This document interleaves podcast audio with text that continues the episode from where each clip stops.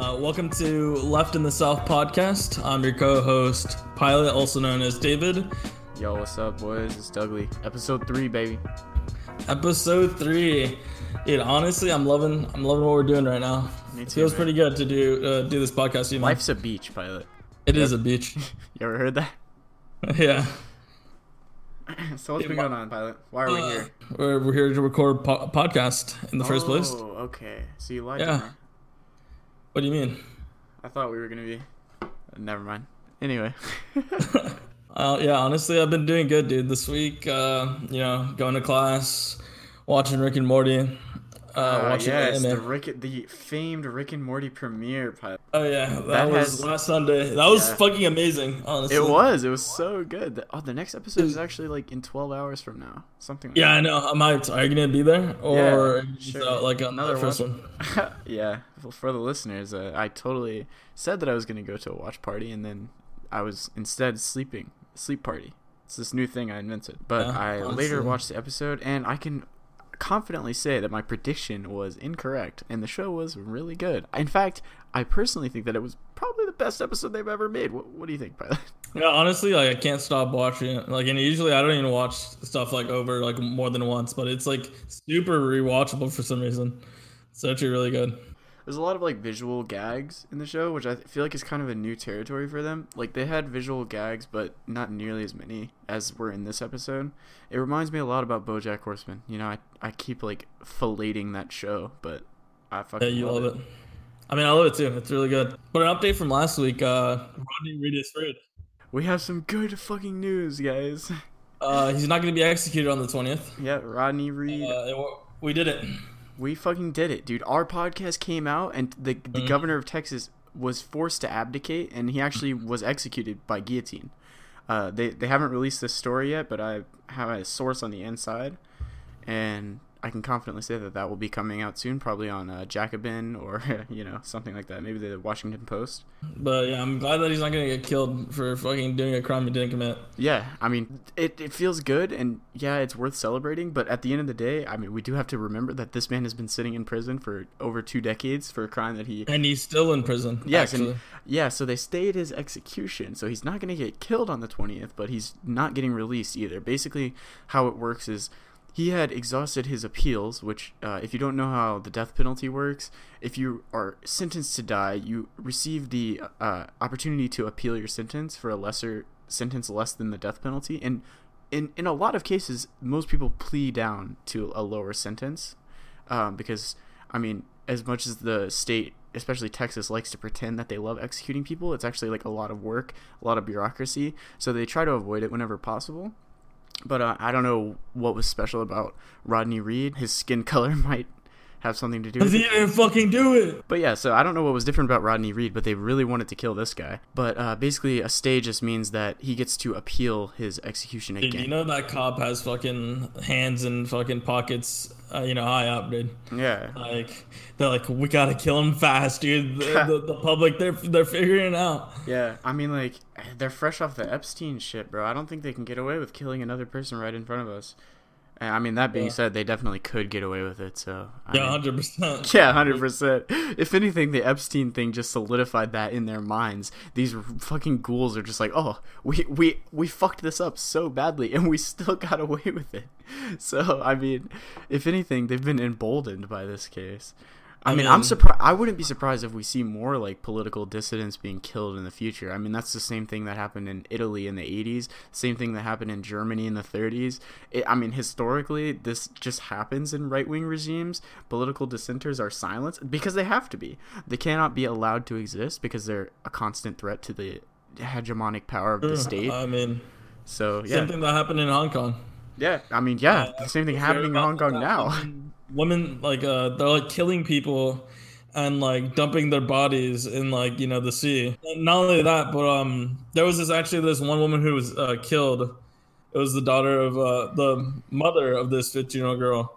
And then someone tried to be her, like the girl's aunt, to say, "Oh no, she she's she's fine, she's fine, she's like just not here." You know what I mean? And it turns out the aunt wasn't actually even the real aunt. It was like some plant. Yeah, But they've been doing Jesus. that, dude.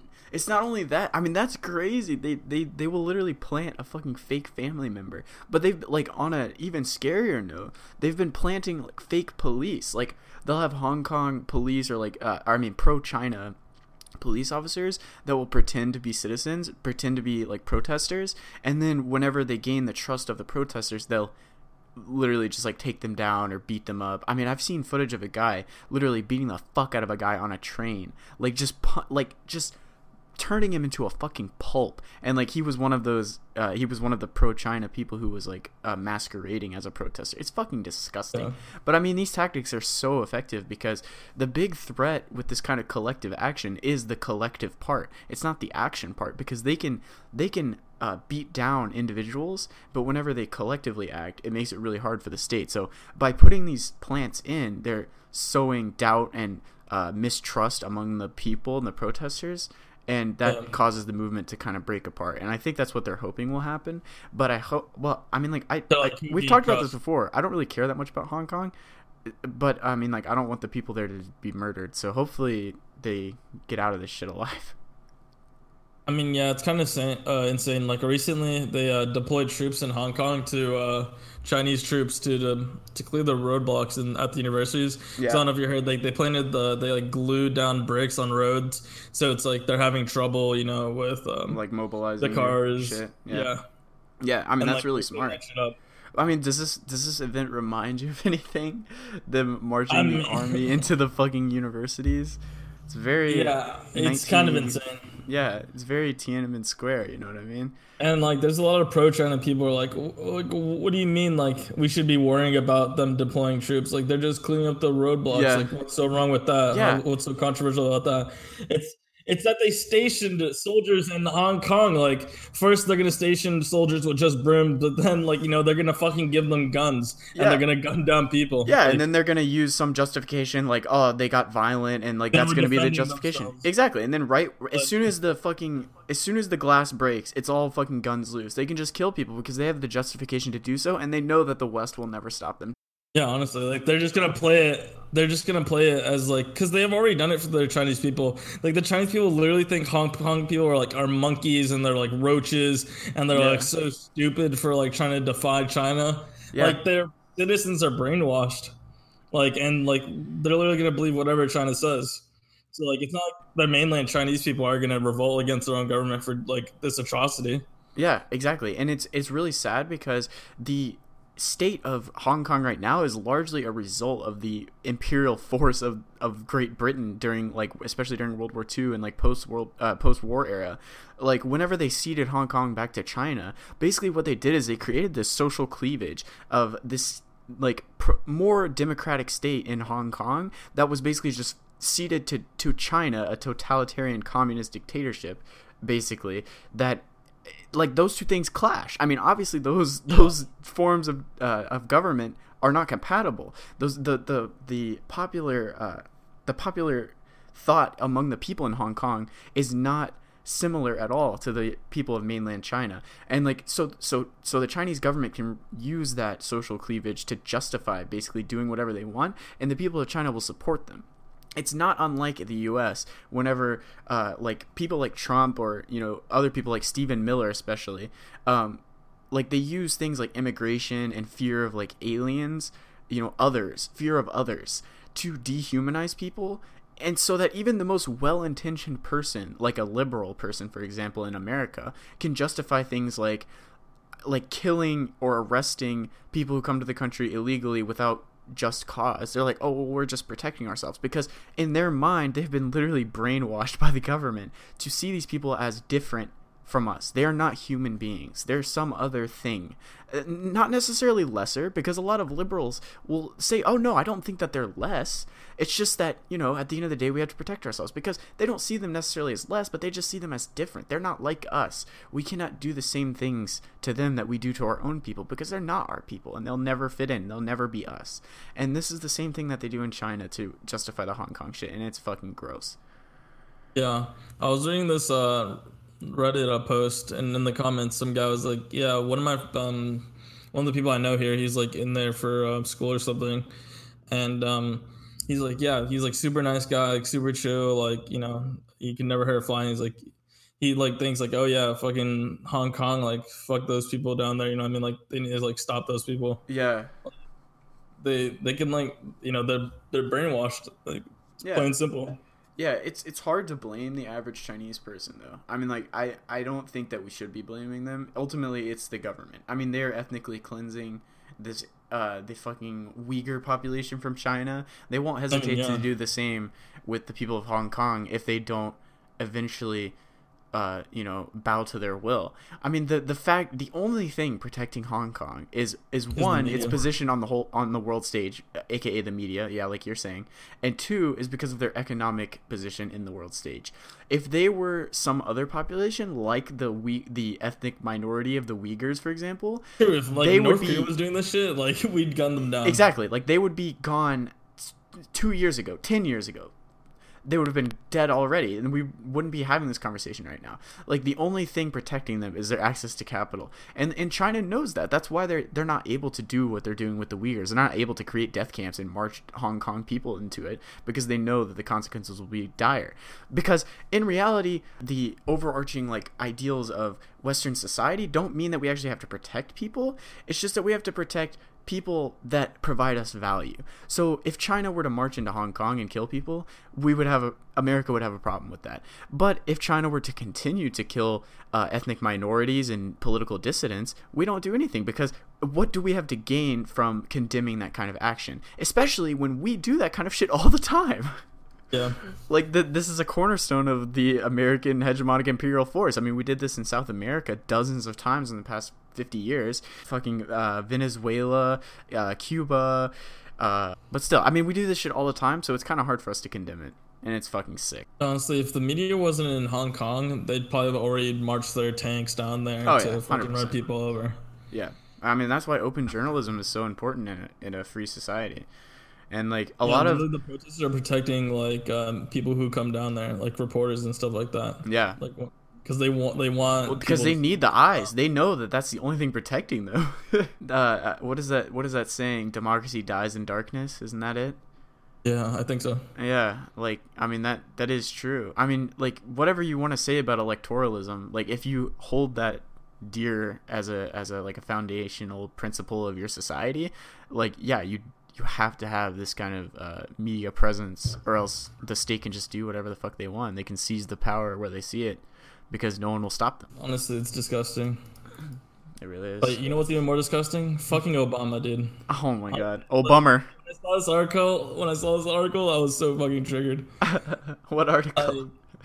Please tell Obama said, Obama said that like uh, the Democrats need to stop being so radical, and that we don't, we're Mm. not revolutionary, and we need improvement. Ah, God, yeah. I mean, well, and maybe if he really, fucking centrist, dude. I mean, maybe if he thought that we needed an improvement, maybe he would have tried to do something. I don't know while he was, you know, president of the fucking United States of America, and not just anything, you know, something other than drone striking thousands of children and women. Something other than that. I know that's really difficult to not drone strike people halfway across the world, but I think that if you really try, you can manage it. But you know.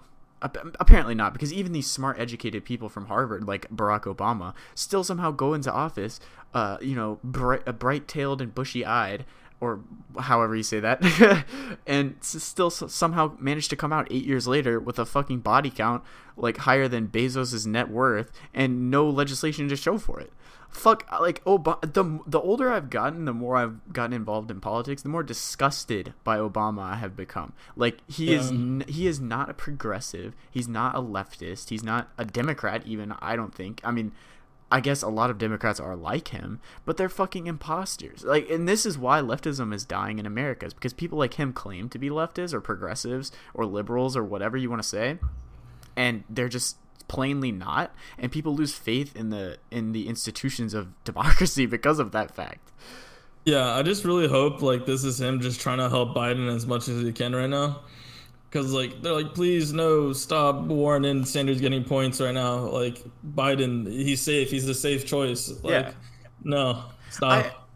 I I don't know. I'm kind of torn on that because it is weird to me, like what you're saying right now. It's weird to me that Obama has never like blatantly said that he endorses Biden. Yeah, exactly, exactly. Like he's never outright supported Biden in the media or anything like that. And in fact, I remember an article, I think it was in WAPO, where they were talking about how uh, uh, Joe Biden, when he was deciding to run in 2016, uh, sorry, 2020, when he was trying to decide whether or not to run, um, Obama famously said, like, Joe, you don't have to do this. he said, he said yeah, he was like, Joe, you did. so I mean, it's I don't know. I mean, like him and him and Joe are not. They're very they very much agree on many things, but they very much disagree on many other things. Biden is just like I don't know if Biden's even there in the head. Like, where is Biden, dude? Like, yeah, I feel like he's he's he's, he's nowhere. Yeah, his brain is fucking leaking out of his busted ass eye, bro. It's insane. The man dies more and more every time I see him on TV. Like he's getting closer and closer. the man diapers, dude. Like it's insane. Seriously, man. Like who? Where is his care, care like caregiver? They, they need to take better care of him. They're letting him get on fucking CNN. Like that's insane. It was so funny when he called uh, Sanders president. Oh my god, just, yeah, that's so embarrassing. How do you live after that? I mean, because he can see the future. Like, I, I, it little known oh, fact. Boy. Little known fact: when your brain is addled with dementia, you get a special power where you can see the future, but you can't remember the past. it's fucking crazy. Yeah. But uh, something that uh, Bernie tweeted was that like, uh, I don't think it's so radical that I don't think people should be dying because they can't afford healthcare. It's not radical. That's the thing. That's that is the centrist position, man. That is the centrist position, and a lot of Americans I don't think understand that, or they sh- they if they understand it, they don't understand it on an ideological spectrum sense. They don't see politics as like to Americans. The left is you know, uh, having having a, a, low interest or sorry, a high interest savings account to pay, uh, for retirement paid for by the government, or or like a, a medical a healthcare savings account that's tax deductible. Like these are the kind of technocratic ideas that Americans see as leftism. When in reality, leftism is you know, arm the fucking working class and behead the ruling class. Like that this is leftism. And I think the disconnect between actual leftism and American leftism has done so much damage politically in this country. It's it's so painful because you can't even begin to have a conversation with people that don't understand what radical leftism actually even is. Because whether or not you agree with it, you have to understand it at least before you can make an educated decision. And no one understands it in America. That's why I like Bernie because he just blatantly says things that are true that everyone agrees with, and he's an open socialist. I almost wish that yeah. Bernie had had just stayed closet the whole time, man. Because like these obvious things, like universal health care, for example, are just so fucking blatantly obvious that it does not matter your ideology you are a monster if you don't support something like this. It's not ideological. It's it's it's logical and obvious anyone who disagrees with this legislation or some form of legislation like Medicare for all or single payer healthcare, anyone like that, you could you should just not listen to them. Just just tune them out. Just delete them from your fucking brain because they're not worth talking to. They're not human beings. They don't they don't give consideration to you. Why should you give consideration to them? And Bernie wants to have conversations like that. We need to stop pandering to people that are literally fucking exploiting us and he just says that. And but Biden yeah, will never say that wants change. Yes, like, he does. The Democrats just want shit to stay the same. Yes, they just want to appease the right. Like, yes. I don't get it.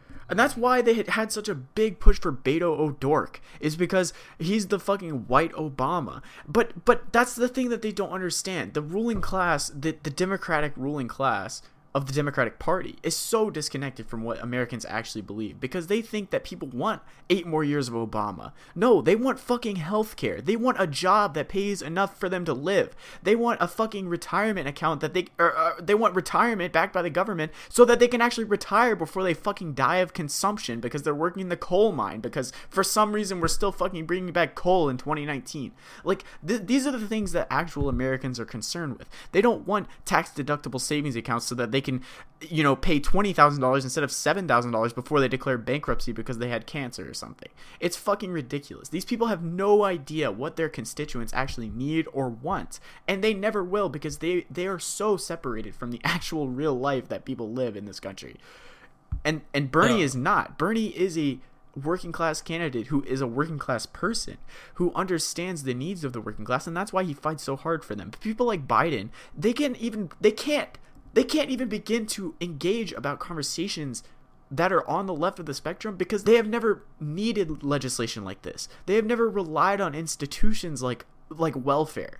They they don't understand that that it's a difference between life and death for these people, and they never will understand it unless we separate them from their capital, which is an option. But I don't know. Maybe we'll never do that. Yeah, honestly, it's disgusting. What do you think about But- Obama, pilot? Like, what Obama? when you were I when you were a kid and he was president? Like, we're we're both around twenty years old, and so so Yeah. we were we grew up in the Obama era, and I think that me, per, I'm gonna give you what I thought, and then I want to hear your opinion.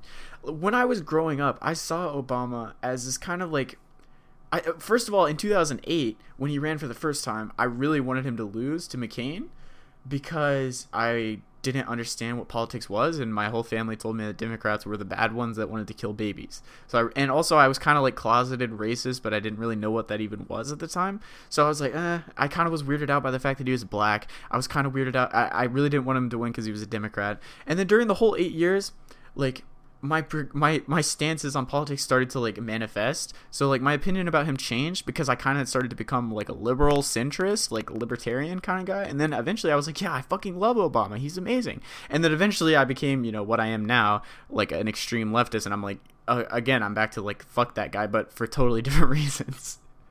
What what was your image of Obama when you were growing up in the Obama era, like during his presidency? Honestly, like when Obama was president, I thought, like, dude, this is the best time. We're living in the best time of our lives right now. Uh, we have a black man in office, and you know things are gonna be great. You know everything's gonna be great. You Yeah. know everyone's gonna be happy.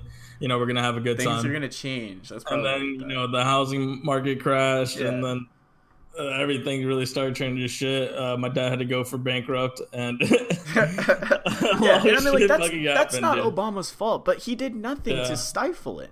I mean, he did absolutely nothing in the wake of the housing crisis when when it became more apparent than ever that our capitalist system was failing the average person. He chose to do nothing and instead to drone strike Syria.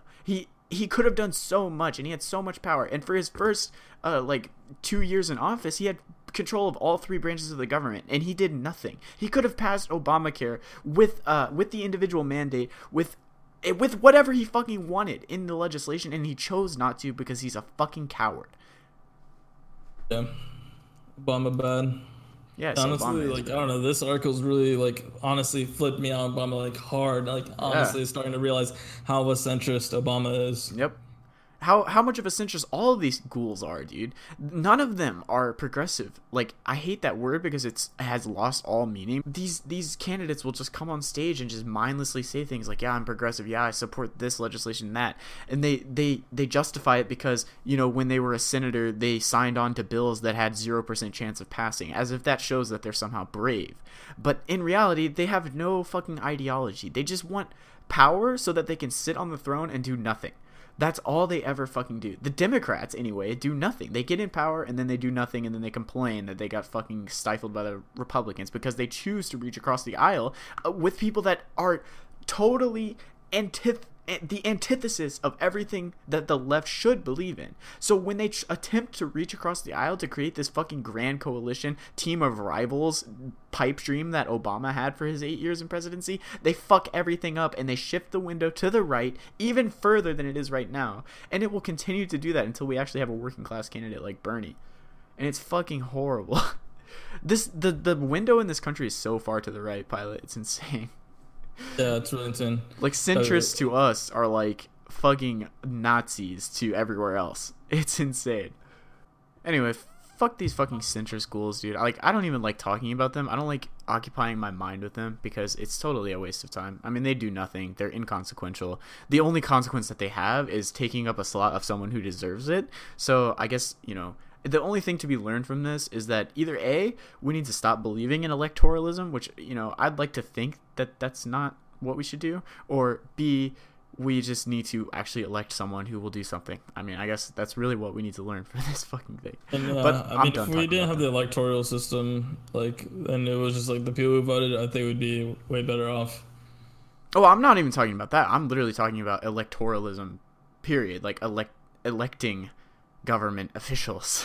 I'm talking about that. Place, Yeah, I mean, a lot of extreme leftists, like Maoists and stuff like that, like they don't believe in electoralism. They don't because it is true that while I think that it's the best system personally, because I haven't uh, been exposed to any better ones, I also admit that yeah, the greatest shortcoming of democracy, of true democracy, is that the average opinion of a bunch of fucking idiots that know nothing about society or sociology or politics or political theory, the average opinion of those people is not probably not going to be the best.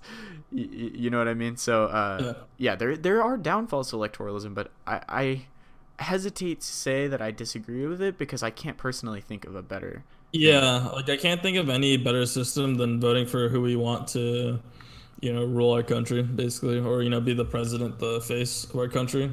Yeah, yeah. I think in theory, the idea of just putting a technocrat in office that will do everything the best possible way is a great dream, and I wish that we could do that. But it's just like I mean, historically, every every time that you give someone that kind of unilateral power over the government, it just it never ends well. And I'm sure that there's some way to make that work, but I'm I'm just not smart enough to think of it. So, I mean, yeah, hopefully yeah. we have a better system in the future. True. But uh, I mean, more about the Hong Kong story. Apparently, there was a during the university siege, a police officer was shot with an arrow. An arrow? An era. Holy like, shit! I've heard about like them like using like, some like some special fucking tactics in Hong Kong, but like I would never think like someone's like, all right, dude, it's time to pull out my bow and arrow. Isn't it crazy? Like, this shit like... has popped off too long. Yeah, they're doing like siege tactics.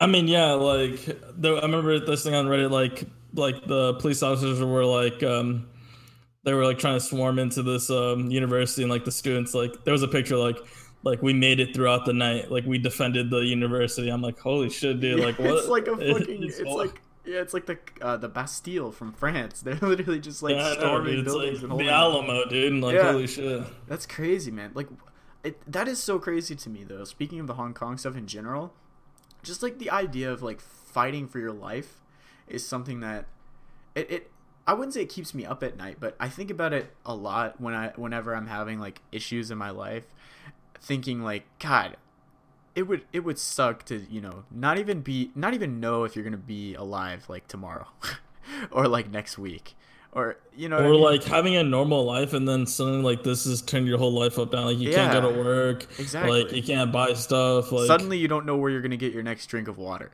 You know what I mean? Like that that's some problem that I never expect to face. that kind of thing. You don't you don't you know you don't know where you're gonna eat next. You don't know where it's safe to walk it like in your own town anymore because the people around yeah, like are people are getting their eyes shut out by yeah. like police officers and shit. Yeah, like uh, someone was blinded because of the police officer shot both their eyes out with like the rubber pellets. Yeah, that is like, and like it's obvious they're they're aiming for your eyes. Like they said, oh also, yeah, it's like, obviously it's it's symbolic they don't want to kill these people because they know that the backlash would be great. They want to maim them and demean them and torture them until they give in. I mean, it's really as simple yeah. as that. And I mean, the one thing that's really like got me was like how long this has been going on for. Yeah, for over like, a, over a month, right? I think over two months. Like longer than that. I think. I think it's been since July. Holy shit! Really? It's been a while. Oh my god! I think you're right. Actually, it just seems like it was shorter because you know things like this don't usually last so long because yeah. one side has to give in at some point. But I guess the stakes are you know extremely high, so it's kind of hard to give in. Yeah, like earlier, it wasn't like the protests weren't as bad. Like you know, it was still pretty chill. But then like it's gone to DefCon five. Yeah, I'll be honest. That is like the one centrist position that I I have sympathy for is kind of uh, like speaking of the Hong Kong stuff. Whenever people's lives just get flipped upside down, a lot of them will say things like, "We just want things to go back to normal. We just want you know to to be comfortable and feel safe." Like it is true that fighting for your life is a struggle that kind of has to be done. You know, especially in this case, like whenever you're basically com- like doing a revolution, like you have no choice but to fight because if you lose you lose everything. So, yeah. but but I but I also like feel for the people that you know they they they want a better life, but they're terrified of the consequences of losing. They're terrified of the struggle itself, and I I really do have sympathy for those people because I can, I never know I would have no idea what I would do with myself in that case. Like I hope I would be a, a working class hero and you know band together with my brothers under all circumstances but I mean that shit is scary. I mean, like they they're dying, they're being killed. It's not Yeah, it's not nothing. like, people who exploit like what's going on and like try to do like crime and shit. Yeah. While, like you know, everyone else is getting fucked. Yeah. So like not not only are you to like defend for your life, but you might even to defend for your own property. Yeah. You know I mean, like the stuff you own, people might be like trying to steal your shit. Yeah. While like everything's going down. the basic services that we rely on every day, like government services, like police, firemen, stuff like that. Like in, in times like this, in times of revolu- uh, revolution, before you're able to set up your own version of that, you have to go without it. And like these things are important, and it society needs them to function. Like these institutions that we rely on. Yeah, And I wonder if it's a war of attrition, like the Oh, Chinese yeah, are trying to do, like just like war at, wear out these protesters as much as they can. You know, what I mean, like like killing them, like you know, secretly killing some of them. Yeah. You know, bl- like blowing their eyes out, fucking kidnapping them. Yeah, I think you're right, and I think even more, even more so, they're trying to not only tire out the protesters themselves, but the media attention that they're getting, because eventually people are going to forget about this. There's, it's only so long that you know Reddit can be obsessed with Hong Kong. It's only so long that CNN's going to run stories about how the police did this and that in Hong Kong. You know, they're they're Because it's all about clicks too. Like, Exactly, Oh, the- this isn't getting enough clicks. Like, there's no point in talking about this anymore. Right, and as soon as the ratings start to drop, people are going to care a little bit less about it, a little bit less every day, until eventually they don't even think about it whenever you know a new news article comes out that China killed another protester. They're going to be like, "Oh, I mean that happened last week. It happened the week before." they you know, of course they're going to say, "Oh, that's horrible," but they're not really going to care that much because they saw this story last week. They saw it 2 weeks ago. They saw it 3 weeks ago. And it becomes normalized, and China knows that. All they have to do is wait, and they I can think wait. what I'm thinking right now is what China's gonna do is that they're gonna try to push, see how much they can push it. Like, all right, we're gonna blow their eyes out, and then you know we're gonna kill one of them, and then we're gonna kill two of them, and see how the media reacts until like, all right, we can kill like one or two per week, guys. So like, this is Right, the yeah. minimum. yeah. Like, seeing how far they can push the media and like how far they, how much they can get away with. Yeah, and that's the thing. If they do, if they drip it like that, they can eventually start to do more. Because, like I was saying, as they normalize it, like if they kill one person, that's terrible, and people are gonna freak out about it.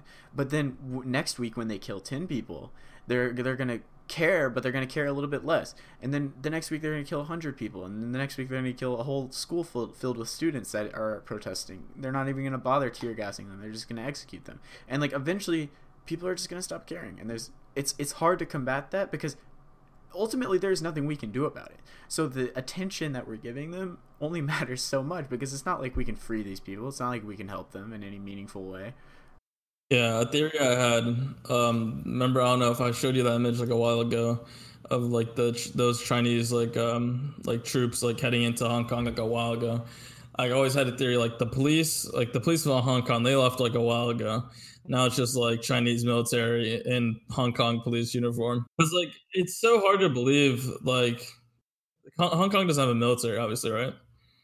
They just have like a, Uh, have, well, I like mean, a like, police they- force, like a like MP, right? Yeah, well, I mean, their military is the military Yeah. of China. but like you know they don't have like their own people like i can never imagine like like the mil- like our military going against their own citizens you know what i mean like the I people that's you protect like oh times, well you're gonna have to fuck them over now Yeah, I mean that has happened several times. I mean, it mostly happens uh, historically. It's happened a lot when like black people civil unrest. They a lot of times call in the military on them. I mean, it's always marginalized groups because if they did it to the main population, like the the the upper middle class, for example, the people who actually have political power in the country or somewhat political power, if they did it to those people, there would be consequences. But they can do this shit to marginalized groups, and there's nothing that they can do to retaliate. So there's no consequences for that. I mean, the U.S. does it too, and it, it's disgusting no matter who does it, and we do it all the time.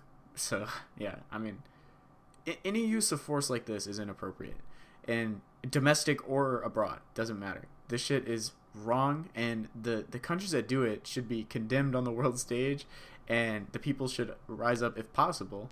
But again, you run into the problem where this asymmetrical power between the protesters and the government just means that yeah, the government can just wait it out. They could just do a war of attrition, and they're always going to win. And there's really nothing you can do except hope that CNN and Washington Post keep writing about you long enough that the government gives in to at least some of your demands, and then maybe next time you'll get another thing. And it's yeah just a constant know struggle, and the, the battle never too ends, too really. proud to like give in to hong kong's demands like i don't think they're ever gonna do that they're like they're too full of themselves in a way Did you see the Hong Kong protesters' demands? They No. have like a short list of five things that they need, and or that they're demanding. And I mean, there are some things on the list that are just totally like China will never do that. They will never. I, I don't remember the exact things. Like like two of them I know are, uh, first of all, stop characterizing the protests as uh, riots was one thing. Uh, release all of the political prisoners is the second thing, and then uh, th- there's a couple other demands. One of them, oh, uh, the the, uh, the extradition bill that they passed immediately get rid of that. The one that allows them to like deport criminal, uh, I mean political pr- uh, prisoners to mainland China. They wanted that bill to be revoked. And I think that the government said that they were going to table the bill, but then eventually pass it later. Um, and the protesters said that they weren't willing to accept that. So, um, it, it, it like China is never going to give in on that because that is extremely important to their. Yeah, I just looked it up, and apparently, like, um, one of them is also to stop saying because, like, back there was just protests, you know, peaceful protests. There weren't any riots, and they were calling those like peaceful protests riots. So they wanted to stop saying Right, that yeah. there were riots, and you know, this was just a protest. But now, obviously, the riots, like, you know, they gone off. They're like, we can't, like, they're not listening. They're not doing anything about it. Well, I mean, riot is just such an inherently negative word, and if, I if I don't think nowadays way- they're even rioting. I think most of the time they're defending themselves. No. Yeah, they're they're they're protesting. I mean, but the but rioting is a form of Yeah. protesting. First of all, I like to be clear, rioting is not necessarily a bad thing. These people are rioting in for the cause of their freedom from an uh, a hegemonic fucking uh, not imperial force, but a hegemonic uh, uh, authoritarian force that is. Uh, uh, threatening to imprison them for political dissent. So I mean, like this is a life or death fight for them. It's not. A, it's not a riot. It's a protest. Yeah, they the also want to. regardless of what form it manifests in. I mean, even if they were killing politicians, that would be a form of protest. I mean, I, I would never recommend you kill politicians unless it's literally self defense. But I mean, ultimately, these are forms of protest that, whether or not you agree with them, they are still protests. Yeah, they also want to release and exonerate arrested protesters, which is fair. Uh, they Yeah. should have done that already. They want to establish an Right. independent commission of inquiry into police conduct and use of force during the protest. So, yeah, so obviously the police, like, they're fucking being extremely violent to their own uh, civilians. Yeah, I mean it's just horrible. It it just really shows though that the police, uh, no, in every first world country like with an advanced economy, they exist solely to protect capital. I don't know a lot about like l- lower uh, income, you know, lower GDP nations with like weird militia police forces. I don't know much about that, but I know in every country equivalent or close to America, these police forces only exist to subjugate the working class and to protect the capital, uh, the interests of the capitalist class. And um, it's no more clear than in cases like Hong Kong, uh, and in cases like you know uh, Charlottesville, in cases like uh, the ah shit the neo-Nazi rally thing. I forget what Uh, what city it was in, but you know what I'm talking about. No, the other one. But regardless, it but it doesn't matter. The point is, yeah, the police are are not on our side, and I think a lot of liberals kind of have to come to terms with that. And it is really hard because you you like to think of police as good people, heroes, people that want to help you, but they're fucking meatheads, a lot of them, and they want to hurt you and they want to hurt your family, and even the ones that don't are part of an institution honestly that does. like So- like i hate to believe it but honestly like i think people like unironically believe that liberal people who are liberal are like stupid and bad like like i thought it was always just a joke but like i feel like a lot of people like believe in this i was talking to my sister the other day and i was talking to her about like so like what do you think about like you know free healthcare? And she's like oh this is good stuff like that. And then i was talking to her about like like communism basically like isn't it unfair that your boss makes more than you even though you produce more labor? And she was like well uh, you know like you know like not really like you know they deserve like n- no they didn't. They don't they didn't deserve the money that they're getting not producing anything like they were just to put there yeah. and she's like what if they like you know start from the bottom like okay like what if like you know their father owns the company and they put them in that position they didn't earn it then so now what like, you know like Right. Yeah. And even if they started from the bottom, I mean, like the fundamental principle of capitalism in a capitalist class means that there is some amount of exploitation, regardless of how small it is. I think the biggest message that the left needs to get across, especially in America, but really everywhere, is that it does not matter the level of exploitation. The point is that the exploitation exists. A lot of my like more centrist liberal friends uh, like to say things like, you know, well, the capitalist is taking a great risk by investing in the company, and uh, you know they deserve a higher pay because of that because they're getting a return for the risk that they're taking. But but that first of all, that premise doesn't make sense because the only reason they're able to take a risk is because of their access to capital. I couldn't take a risk even if I wanted to, even if this risk was really calculated and likely to return a lot of profit. I don't have that opportunity because I don't have access to capital. And secondly, the the employees that actually produce the labor let's say that you're working at a supermarket and the value of your labor is actually $17 an hour, let's say, and you make $15 an hour. $15 an hour is a lot of money and it's definitely a living wage. That's perfectly like for the average person I'd say that's, that's a great good. wage. But but the difference between what you produce, which is $17, and what you receive, which is $15, is a difference of $2. That $2 has been exploited from you because your labor that you produced it, under for no reason, for no additional work, the person who owns the means of production has gleaned that off the top and taken it for themselves. They have produced nothing, they have done no labor, and the only thing that allows them to do that is their access to capital. That that exploitation is the fundamental principle of capitalism, and it's the very thing that Karl Marx's uh, uh, uh, theories addressed, the fact that that exploitation exists is the reason that our society has classes. And that's why in a classless society, you do not have a capitalist class that is able to take risks. You distribute the wealth according to the labor produced. And I mean, that system just makes the most sense, I think. Um, n- whether it's communism or some form of democratic socialism does not matter it's just the the fundamental principle of the fact that your labor is exploited is really what the left needs to communicate with voters in this country. I think. Yeah. Yeah, I think people are just like most people are liberal. They just don't realize it.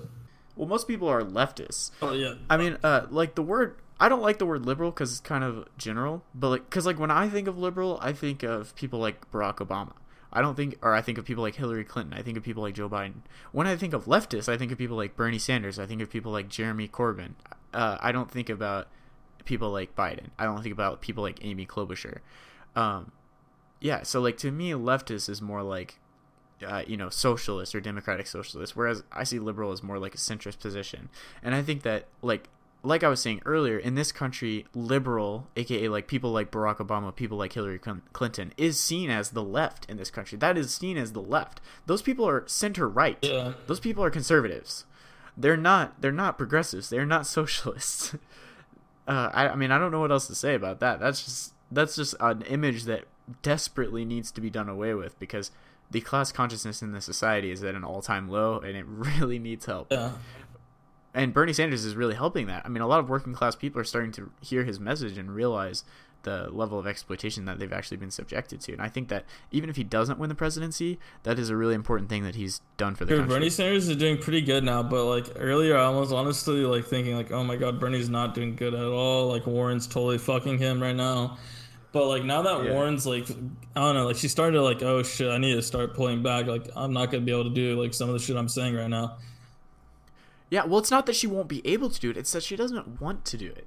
That did you hear about her her her Medicare for all? Yeah, thing? that like she's going uh, back on it, right?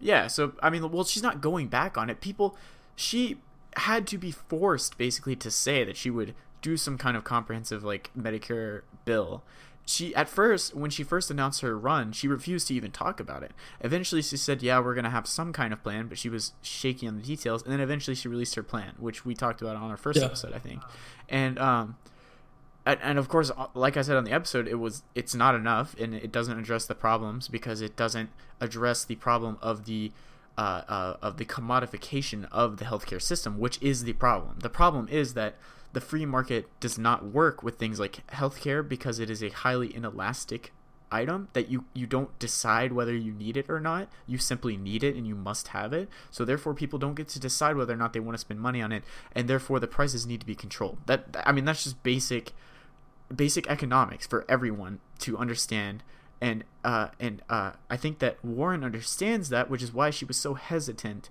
to say at the beginning that she didn't support Medicare for all, is because she knew how much support it has on the left. And did you see that Reuters poll that came out? Uh, I think it was yesterday or the day before. Has Bernie at a solid 19%. Yeah. Uh, yeah. With Joe Biden, I think. Yeah, they were like 18, 19, and, 19. uh, Warren right under. Yeah. Yeah, and yeah, I mean that that is a good sign. I I mean the polls are you know totally fucking worthless. I'm gonna say that every time we talk about polls on this show, but um, it does, it basically tells you how much people are talking Yeah. about him at the end of the day. How much how much coverage he's getting, how much how much chatter he's getting in, on social media and stuff. Honestly, he's Um, doing so. and that is he's doing so sign. good. And there was this image I saw that says um, she was getting an interview on there, and uh, the interviewer asked her, "Bernie Sanders says there'll be no billionaires. Do you agree with that?" She said, "No. If someone has a great idea and they follow it through and they work hard and they build something, good for them." I saw the image Right. and I was like, "Dude, are you serious?" It's like. It's so ridiculous. Honestly, I agree. Like the person should be rewarded for coming up with a good idea, but like they shouldn't be able to exploit anybody at the end of the day. Right. Like they don't deserve Yeah, a billion and I dollars. mean, no like- one ever deserves a billion dollars. Exactly. I mean, a billion dollars is more than a person can produce. Uh, I was actually talking about this earlier today, Pilot. Have you ever heard of the idea of like a wealth cap? Yeah, yeah. I mean, it's pretty Yeah. intuitive. Yeah, like what what would your opinion be on a wealth cap of like let's say 10 million dollars? So like uh, the marginal tax rate at 10 million dollars. So like after you earn 10 million that year, on your 10 millionth and first dollar would be taxed at 100%. And then your and then every dollar after that would be you wouldn't receive it. The government. Yeah, I mean, I agree it. with that. I mean, I totally agree with that. I mean, I think that makes sense. Like, it keeps the Yeah. the fucking one percent, uh, you know, happy at least. Like, you know, like the extremely rich people who make over a million dollars a year. You know, at least they have that. But like, even then, like, honestly, like, I don't know. Maybe I might even say even lower. To be honest with you. I mean, like, yeah, that 10 million number is kind of just something that, uh, like, I kind of go to that because it's a number that I think most people would agree with. But yeah, I would agree that I think it should even be lower than that. I mean, but I mean, because what can you not do with 10 million dollars? Right? It's insane. Nothing, like, like that. That's like you already live in like the nicest house ever you can already go to so many places and still have like so much more money to spend Yeah, you can buy anything you want, do anything you want, have anyone you want on the phone at any time. Like th- these are connections that you don't get when you don't have that level of capital. And like, I don't know, I I just don't. I don't really accept the argument that these people need more money than that, but I do. I am sympathetic to the argument that it doesn't matter if they need it; they deserve it. I'm sympathetic to that argument, but I disagree with it because, like, like we've said many times, I mean the the ability to produce that level of wealth is just it's I don't really see how it's possible. It gets I think I talked about this on episode 1 as well, but it gets kind of hazy when you talk about things like intellectual property because it's hard to gauge the value of something like that. Like let's say Alexander Fleming uh like discovered penicillin, for example. Uh that that invention itself is worth far more than 10 million dollars Yeah, to the human race. Yeah, but like but the idea that that individual needs more than 10, $10 million from that invention, I I like I don't know. That's something that I don't I'm not really sure about and I think that that's why I set the cap yeah so honestly at people like that should because just be like their government should just like take care of them for the rest of their lives Right. Yeah, I mean like that's ultimately the the idea, right, of like a leftist society is that, you know, we would collectively own and and, and uh uh, invest in all you know public works such as you know research to uh, learn new things for medicine for example. Things that are like highly useful to everyone to the collective good of the commune or the society. Those things would be democratically decided and researched and invested in. So like you, it doesn't necessarily require uh, even like a, a money. It doesn't require money. It doesn't require you know because of course in like a communist society there is no currency. So like yeah i mean like i'm sympathetic to that idea but i just i think that it's a good transitionary thing. Like while we work towards a more equal society a more a less exploitative society while we work towards that i think that legislation that says yeah okay over 10 million dollars you get taxed at 70% 80% 90% maybe even 100% legislation like that i think would be good for the period of time between the system that we have now and the system that we dream of someday. You know Yeah. what i mean? Is- Like eventually we won't need that legislation, but as of right now, I think it would be it would be good, and it's long overdue. Yeah, um, isn't the person who made insulin? Isn't that like? Isn't he profiting from that like heavily? Isn't that why like, a lot of people can't afford insulin? Because it gets privatized Uh, or no? well, the- or am I mistaken for something else? Well, you're mistaken in the sense that the person who uh, invented it is the person that's like profiti- uh, profitizing it. But it is true that it is being profitized, and it's by the big pharma companies, people that sell the drugs.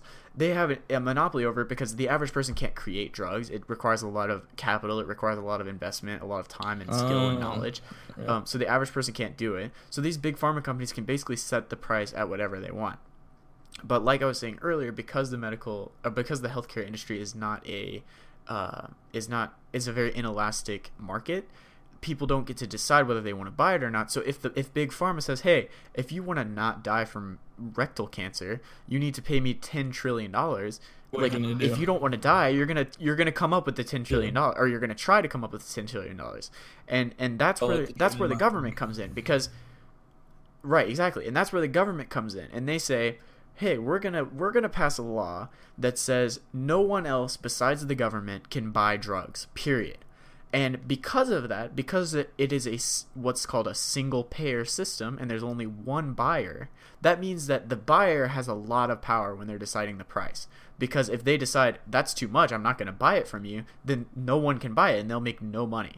So by introducing a single payer system, you can effectively decide how much you want to pay for the drugs and then it, it, it drives the cost down extremely, especially in markets like healthcare where they're they're inelastic and people don't get to decide because companies can dis- can put the price at any level they want because they know people have to pay it. So by having only one payer, it reduces the price for everyone, and that's ultimately what I think the only the only system that is effective will be. And that's that's. Have you ever heard of the No. NHS? It's the uh, basically Medicare for all, quote unquote, but for the UK. That is a single payer system, and their system works really well. And the NH- NHS is doing great, although it did get cut a lot in the 90s, and of course the Conservative Party over there wants to cut it. Uh, but but people like Jeremy Corbyn and the Labour Party they want to expand it because it is one of the best things that the UK has ever done, and it's a really not a great country uh, politically Honestly. speaking. The people there are fine. I'm It's sure. crazy that we don't have that system, but like you know, big pharma has their pockets in our fucking government. So you know, a lobbyist and fucking bullshit like that. Yep, and lobbying is another great example of like a neoliberal idea that is just totally alien to other countries. The idea that someone who has a fuck ton of money can just independently decide legislation for literally a country of 300 million people is a concept that would be seen as the most blatant and flagrant corruption in any other country, but somehow it's totally acceptable here. That shit has got to go immediately. And yeah, that's one of Bernie's uh, uh, main main uh, uh, political platform issues is getting rid of the uh, power of lobbyists in Washington. Honestly, like, please, can we just put Bernie in office already? Like, holy shit. Yeah, uh, yeah. We've officially decided uh, on this show, Left in the South, uh, we're anti-electoral. Yeah, and um, We're actually we're actually sponsoring a coup. If you guys follow us on Twitter, we're going to be tweeting out the location for our secret meeting. And yeah, we're going to be meeting. Uh, I shouldn't say it on the pod, but I will DM everyone. uh, at Simplify. Bullets Podcast Make sure to uh, on Twitter. yeah, make sure to make sure to bring your uh, tendies because it might get cold and we might be out there for a while. But I can promise you that whenever I'm on the Iron Throne, things are gonna be better. Yeah, but uh, let's uh, go away from super leftist liberal shit, political stuff. All right. Uh, on I was looking at some articles, and honestly, this article just like t- took me, and I was like, "Holy shit, we gotta talk about this." They found a false wall, a false wall, in a daycare's owner house, and it had 26 kids in his basement. oh, they were like kidnapped. No, them?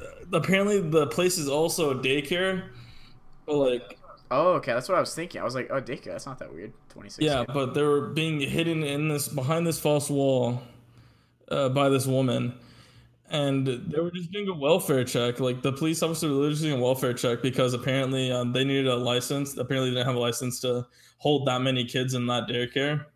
Like they needed a license, so they were just checking to see how many kids were there.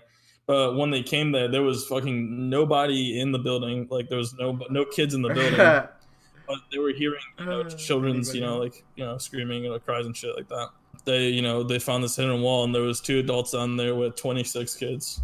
What were they Um, doing? I hesitate it to ask. Didn't uh, you know um really saying much on the article about what was going on, but they were just saying like there was these 26 kids in this basement, all who were under the age of three, and the officers immediately started working What? with the human services to release the children back to the kids. So the parents. Yeah, that what the fuck? I, I don't I don't get what is it? That's weird. Why why? Mean, it's Why? crazy. That's Some and why? like, I mean, I don't know. There was just um, like there was so many question marks in this article, and like even there was some parents saying like, yeah, I just wanted them to have like you know the license for the kids. You know, I was like really hoping, but you know, you know they can come back because like it's kind of a crazy like another problem like. No parent has time to take care of the of their kids when they have a full time job as well. Like you need, uh, you need Yeah. uh, some, you know, uh, child services. Like you need this daycare because like who's gonna take care of your kids Yeah. during the day? Right. and it's so yeah. You know on, on that topic, it should be publicized. It's like Yeah, yeah, it's hundred dollars ridiculous. Like a week or something or something. Yeah, I've heard I've heard prices as high as five hundred a week. Like that shit is fucking crazy. like dude. holy shit. That's like four times my Yeah, rent. it's so insane and like no, like no wonder people are like, all right, I'll pay just pay a babysitter or some shit because it's honestly cheaper than to go take your kid to a daycare and spend three hundred dollars a week. Jesus Christ. yeah, absolutely. Were you Yeah. ever in daycare? That is fucking ridiculous. I was in um preschool. Yeah, I remember actually. My mom was a teacher. I don't know. I don't think it was in daycare. Yeah, my my mom was a teacher, so I kind of had like an in, you know, Mm. with the people. But it is kind of weird to me that young mothers, especially like people who haven't had time to establish a career, like it's basically impossible to have a kid. you know, I don't really Yeah. get how people do it. I imagine to myself, like, what if my girlfriend gets pregnant and we have a kid? What would that be like for me?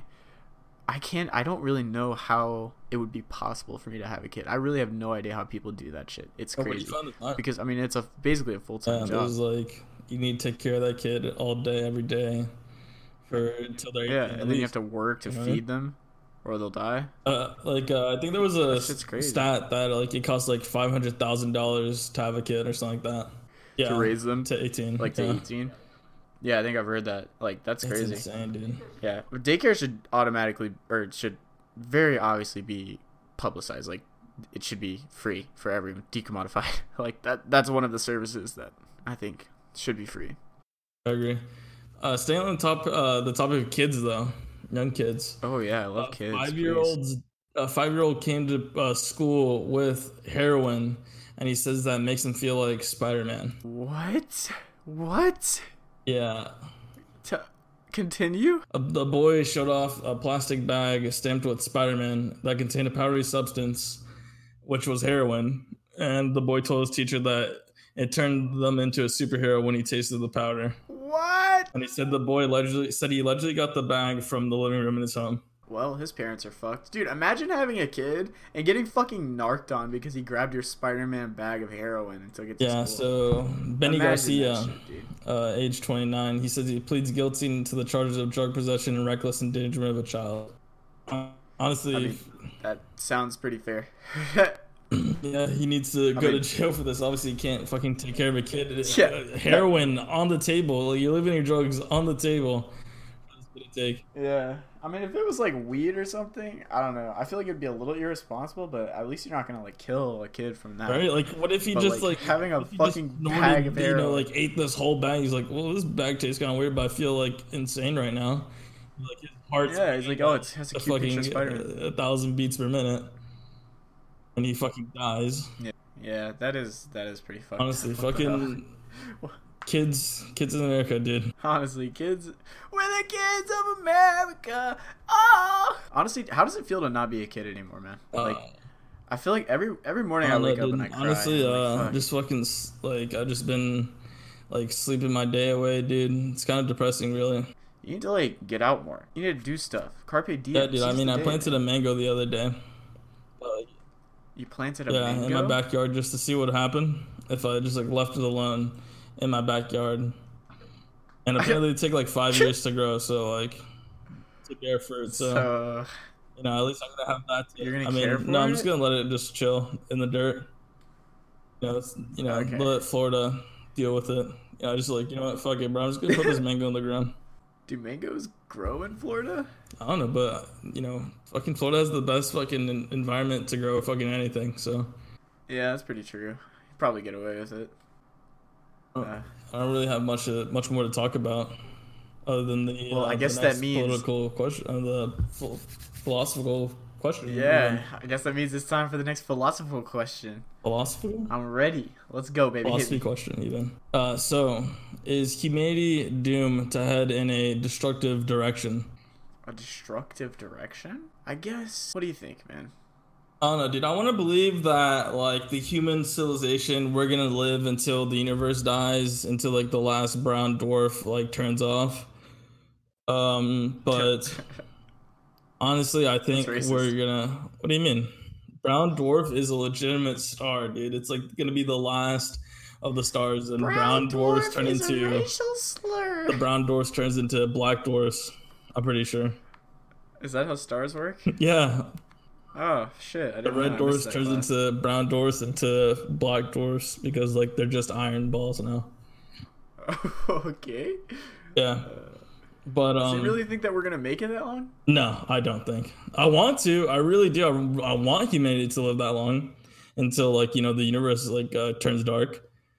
But honestly, I don't know, dude. I like honestly, I fear even nowadays, like, like, dude, how long of this much, like, how much more of this do I have, you know, left? Well, do you mean you, or do you mean like I mean, humanity? I mean, humanity. Like, what if we just fucking like all out nuked each other next week because of a choice? You know, I didn't have any say in. I mean, that is basically like the scariest possible thing that can happen. I think. I mean, because like die, like I don't know, death is scary in general because I don't want to be dead. Like I prefer to be alive. I don't know. I try not to think about my own death a lot, but I've kind of accepted the fact that I'm gonna die. Like Yeah, for I sure, feel me too. I I'm, mean, I'm I'm not like excited to die. afraid. Like I've said before. what? Yeah, I mean, I've, You're I, mean I, I don't know if I explained this on podcast or off podcast yet, but like, dying to me is like my uh, fucking nir- nir- nirvana. Fuck, almost had a stroke there. Nirvana, What do you What do you mean by that? like, because then I can finally figure out what is after dying. Is it nothing? Is it something? Is it a fucking you know reincarnation? Let's find out. Well, um, it's nothing though. What if it's nothing? I mean, then it doesn't matter, right? Well, you won't even. Well, I guess you won't know, so it doesn't matter. Yeah. Exactly. So, but I think finding out what happens after dying is the, my biggest question for life. Like, if I could know one thing about anything, I think it'd be that. Yeah, I don't know. I mean, I'm pretty confident that it it is nothing. I don't know. I I've come to terms with that. I think everyone needs to come to terms with that. You know, like yeah, we have we all have our own ways of dealing with the fact that we're not going to be here forever. Dude, I I don't know. I don't think it's something that's scary. Because I I, want to live in a world where there's fucking magic. Hopefully, Yeah, I want to get isekai like anime. uh, dude. I just want to fucking like live in an Naruto world. I just want to go somewhere with my smartphone and just have anime powers, and somehow a young, cute girl with red pigtails comes up and she's like, she looks 13, but actually she's like 300, and also Yeah. she's a mage. Yeah. But I have my smartphone and she thinks I'm a mage because of the special powers, but I'm actually not, and I have a huge cock. And then like you know you're, you're like an anti-hero maybe, and like you become a better person at the end of the show. Oh yeah, Bildungsroman baby. Yeah, but I Anyway, think uh, yeah, humanity, humanity- yeah, is. Uh, I don't know, man. I think we're gonna kill ourselves one day. I think doomed to head in a destructive direction is probably not not real, but are, like as far as are we gonna head in a destructive direction? I mean, I, I hate to say it, but is like uh, sometimes I'm driving, and then I think like, dude, what if right now oh, in the horizon I just see a mushroom cloud form? Like, Yeah. what am I gonna do in this moment? And I'm like, well, I'm on the highway right now, going towards it. So I'd probably fucking like fucking stop so no one hits behind me, get into the fucking other lane, going the other direction, and just start driving. I don't know, like find a ditch or something, and like hopefully I don't die. But after that, I don't know what else. Like, go to fucking, you know, doomsday plan location. yeah, I mean, I think about nuclear war a lot, honestly. I mean, I'm very anti-nuclear like weapons and shit, obviously, but I don't know. I think about it a lot. It's just it's very scary because the idea that It's real. your entire it, it's real, but the idea that your entire life can come to an end because of the the decision of you know basically a, a handful of men is very is is very it's something that I'm very uncomfortable with. And I mean, I guess that's true at any time because I mean, ultimately, anyone could kill you at any time for Yeah. any reason if they wanted I mean, to. But I, like, I don't fear. me in the back of the head.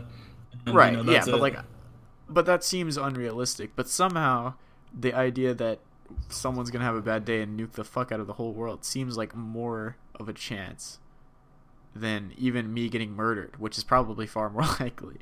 Like, I don't fear dying from everyday things for some reason, but I, I fear dying from things that are very consequential, like nuclear war or like uh, getting hit by an asteroid or some shit like that. I think about that a lot because the idea of like, yeah, it's just something that's something that is potentially avoidable that we're just for some reason because of our stupidity or our lack of knowledge or whatever the reason we just weren't able to overcome it. And then yeah we die. Like that shit scares me. Yeah, the idea that there's some challenge out there that we can never overcome is something that I, I really don't like thinking about one thing. So for that reason i'm going to say we are not doomed to head in a destructive direction and i'm going to say we are going to not only are we going to make it to the last black dwarf but we're going to fucking ride the last black dwarf for miles we're going to revive that shit turn it into a brown dwarf for equal representation and then yeah we're just going to reconquer the dead ass galaxy because we're humans and we don't give a fuck that would be cool, but I don't know. I don't think we're gonna make it that long. uh, shut up Uh, one thing that I th- uh, like that scares me as well is like, like what if we just create something that destroys us? Like something worse than a nuke. Like what if we just make a black hole in a lab somewhere, and like fuck, Yeah. that's it. We we fucking killed ourselves. Yeah, I mean, we talked about this a little last episode. It would be crazy, right? Because like, if a black hole spawned like at the Large Hadron Collider or whatever in the UK or wherever it is, I think it's in the UK. And uh, anyway, Yeah. like if it spawned there, there would be like a very short period of time where, like, I I don't know actually, like, would it just instantly kill everyone and no one would be able Uh, to? I think what's like, gonna respawn? happen. I think I saw a video on this that it, it either spawns and then it gets bigger and bigger and bigger right? until yeah. it consumes our uh, solar system. Right, but like as far as the people on Earth, like would they die instantaneously, or would it be like I mean, I slowly? know. I think it just sucks you in. I don't know. I guess mean, the don't really gravity of the black hole Yeah, just would it would fuck everything. I think up, so yeah, everything. I think everyone would start like, like going towards the black hole. yeah, a like the. Earth, the gravity of the Earth would change, and like yeah, I mean everyone would die practically within hours. Like that, the, the idea of something like that, that, you can't escape from that. crazy. Like you can't escape. Yeah, no, there's no way to escape. Well, I mean, if anything happens that threatens the Earth, like climate change, for example, or like a meteorite, something like that, like th- as of right now, there's there. I mean, we can't stop that shit. Like the climate change thing, yeah, we can stop it by preventing it. But like if it actually happens and it's too late, once we get to the point where it's too late, we can't we can't do anything. That's that's scary to me. I very much fear climate change, and like that's why I think that in reality, like if I told you the truth out of my heart, I would say, yeah, I mean, we are gonna fucking destroy ourselves. We're doing it right now, and it's almost over. We only have like what was it? The UN said like the UN Commission said like what twenty years or something. Yeah, I think it was also like 20 years. We're gonna run out of oil. Yeah, I mean, like I'm twenty years old. That means like in in, a, in one of my lifetimes, Yeah. we, that's it. We're fucked after that. Like Yeah, that that is a very scared. scary thought. Yeah, that's what I've been saying. Like, I, I worry for my future because even I'm uncertain of like what's gonna happen. You know, like Yeah. what's gonna happen with climate change. I'm gonna like you know this is gonna happen in my lifetime. Like climate change. You know the sea level rising. Like so many people getting displaced. Like what's gonna happen? Yeah, and like we would truly be the first generation of people that are like their their quality of life gets drastically worse over time because like in general throughout history like We're things have gotten better and better. Um, what's it called? Retirement funds. What's that called? yeah. Well, I mean like in in, in like Security. in isolation there are several ways that like our our life expectancy or quality of life is going down. Yeah, that's true. But I'm more talking about the fact like the idea that over time like technology improves and So improves your and gets planet's better. becoming barren. Yeah, exactly. And like, oh, in general, people's quality of life increases over time. Like, we would be basically going back to the fucking Stone Age, like Like our life is gonna in, be like in one generation. Um, God, what was that game that came out by Obsidian? Fallout. Yeah, but the new one. that we just Oh. Wasteland. It's not called. I think it's called Wasteland. It's not called Wasteland. No, the one that Oh, literally just came out, and we played it, and I beat it. Me Oh, oh. Outer Worlds. Outer Worlds, yes. Yeah. Earth, I feel like Earth's gonna become just like Outer Worlds, where there's like colonies and like the rest is just barren wasteland that can't thrive Yeah. anymore because the, Yep. you can't farm in the dirt and it's like fucking Yep.